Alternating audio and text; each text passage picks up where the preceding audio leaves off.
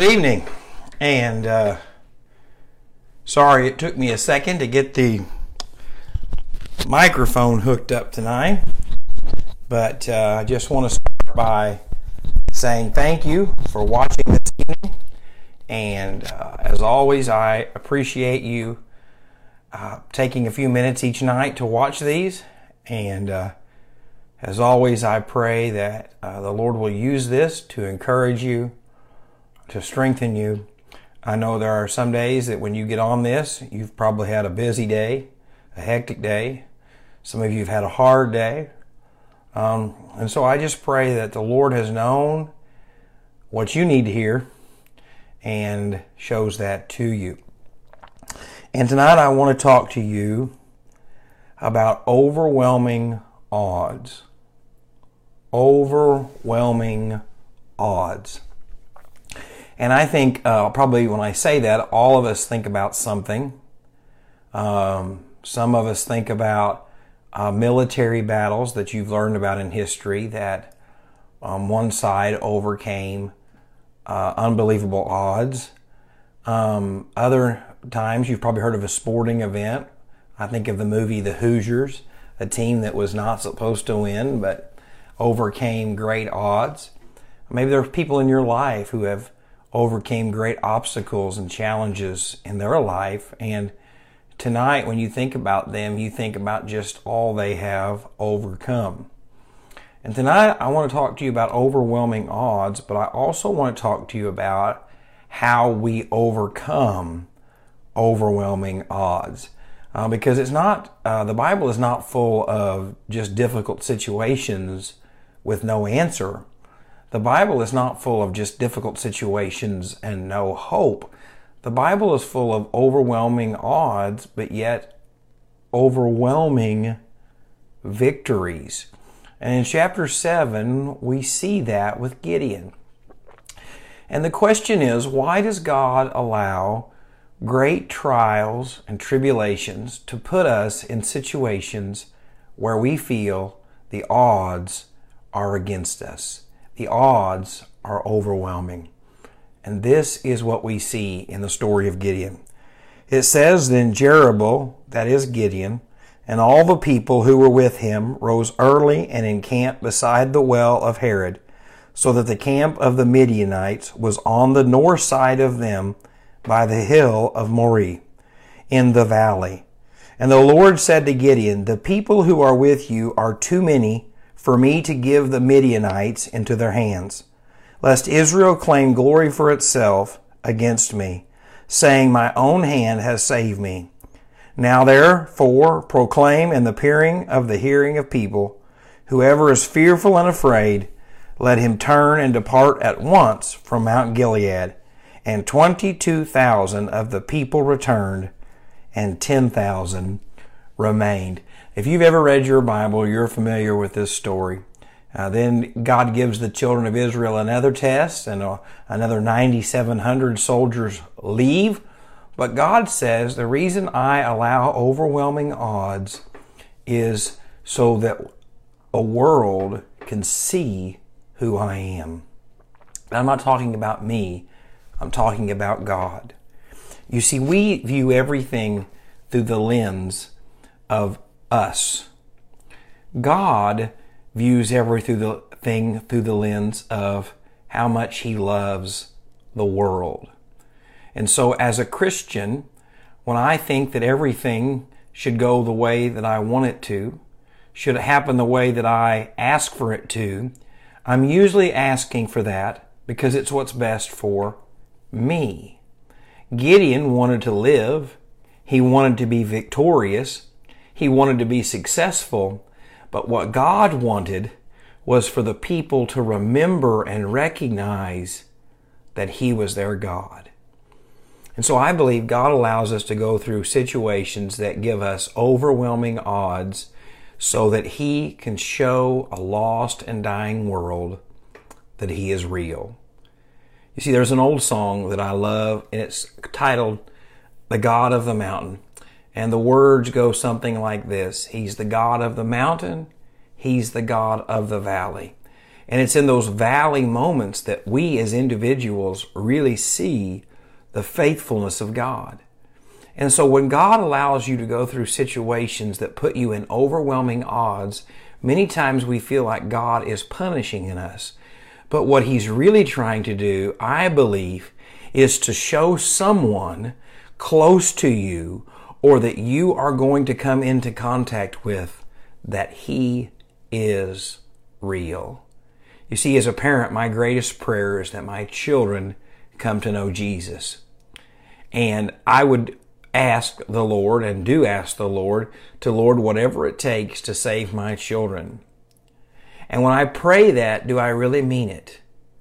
When I pray for my nieces and nephews, when I pray for my family friend, friends that don't know Jesus, and I say, Lord, whatever it takes to reach them, let me be a part of that. Well, what if that means me going through overwhelming odds so that they can see that there's really a God with me. You see, we can invite people to church when our lives are being blessed. We can invite people to church when everything's going right. But I can tell you when people will listen to you the most is when you are going through the valley and you can still say that God is with me. When you're going through the valley and you can say, God is the only reason I'm making it through this.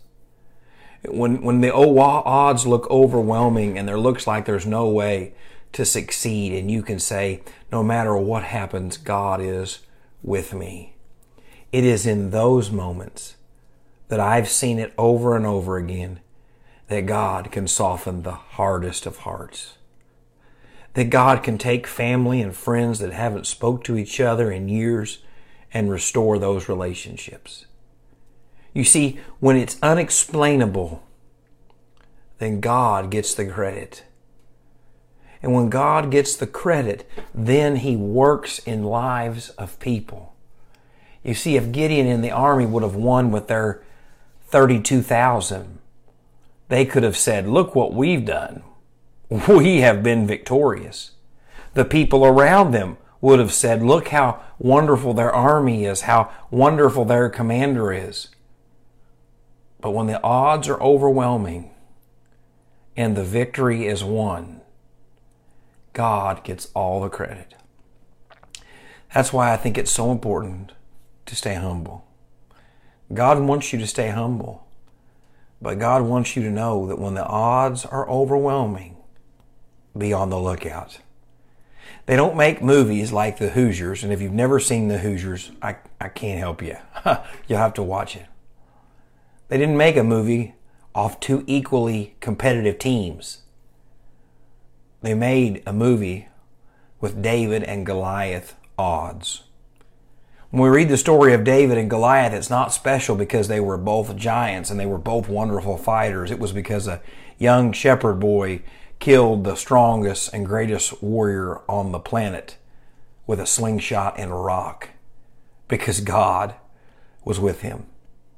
When we read the story of Elijah, how the Lord brought fire down from heaven and consumed the sacrifice, it's not a story that we are inspired by because Elijah had as many prophets as Baal. No, it's because overwhelming odds, God won the victory.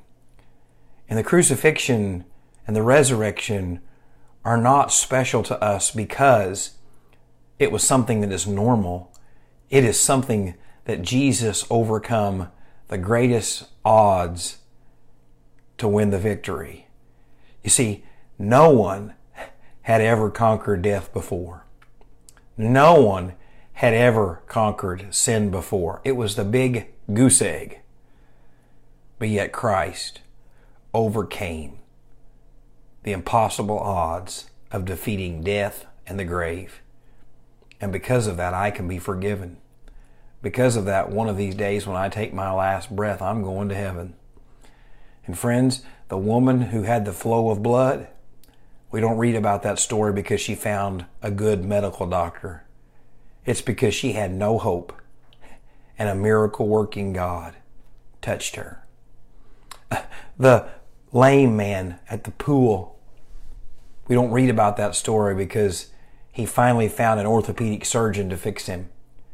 No, there was no hope, no way to overcome the odds, and a miracle working God touched him. It goes on and on and on in Scripture. When things seem most hopeless, when the prog, when the diagnosis is most desperate, when the relationship seems most broken, when the church seems the most difficult, when the country seems the most broken, be on the lookout. Because that's when God does amazing things. Even if the results don't work out the way we want to sometimes, recognize that there's someone in our life that God is showing Himself to. And so tonight, take courage that when overwhelming odds are facing you, that God's going to do something amazing in your life and in the life of someone that you love. And so, as always, I just want you to know I'm praying for you. I love you. And if I can do anything for you, please let me know. I know that I am praying for you. And if the rapture doesn't happen and the Lord is willing, I look forward to sharing with you more on God overcoming unbelievably difficult odds. May God bless you.